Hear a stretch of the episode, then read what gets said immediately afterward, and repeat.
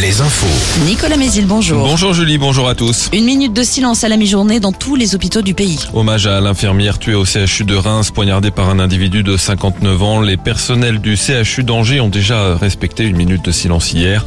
Le gouvernement annonce des mesures pour mieux protéger les soignants. Cela passerait notamment par une meilleure sécurisation des bâtiments.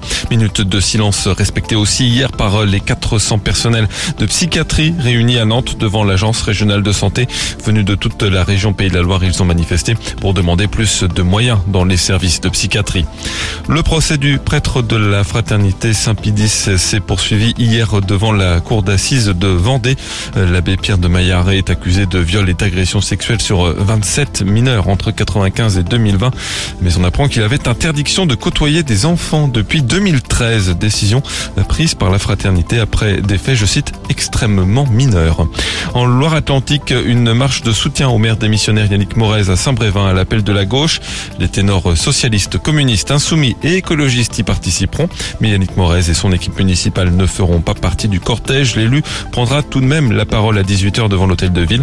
Rappelons qu'il quitte son poste après l'incendie criminel de son domicile en mars et les menaces dont il fait l'objet en lien avec le projet de déménagement d'un centre d'accueil de demandeurs d'asile. Démission acceptée la semaine dernière par le préfet de Loire-Atlantique. L'exécutif présente ce matin au Conseil des ministres son projet de loi sur le partage de la valeur, un texte qui doit transposer l'accord entre patronat et syndicats pour généraliser le partage aux salariés des bénéfices des entreprises.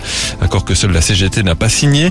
La mesure phare est l'extension aux petites et moyennes entreprises de 11 à 49 salariés de l'obligation de verser une prime d'intéressement ou de participation si elles ont réalisé au moins trois années consécutives de bénéfices. En Vendée, un homme de 71 ans a fait une chute dans la faille du Puy d'Enfer au Sable d'Olonne hier après-midi, légèrement blessé. Le septuagénaire a été conduit à l'hôpital. En sport, le basket, Cholet se relance dans la course aux demi-finales du championnat élite. CB a battu les Mets de Victor Wembanyama hier soir à domicile 83 à 80. La belle se jouera demain à Levallois. Le festival de Cannes avec la présentation aujourd'hui du film La Passion de Dodin Bouffant avec Juliette Binoche et Benoît Magimel.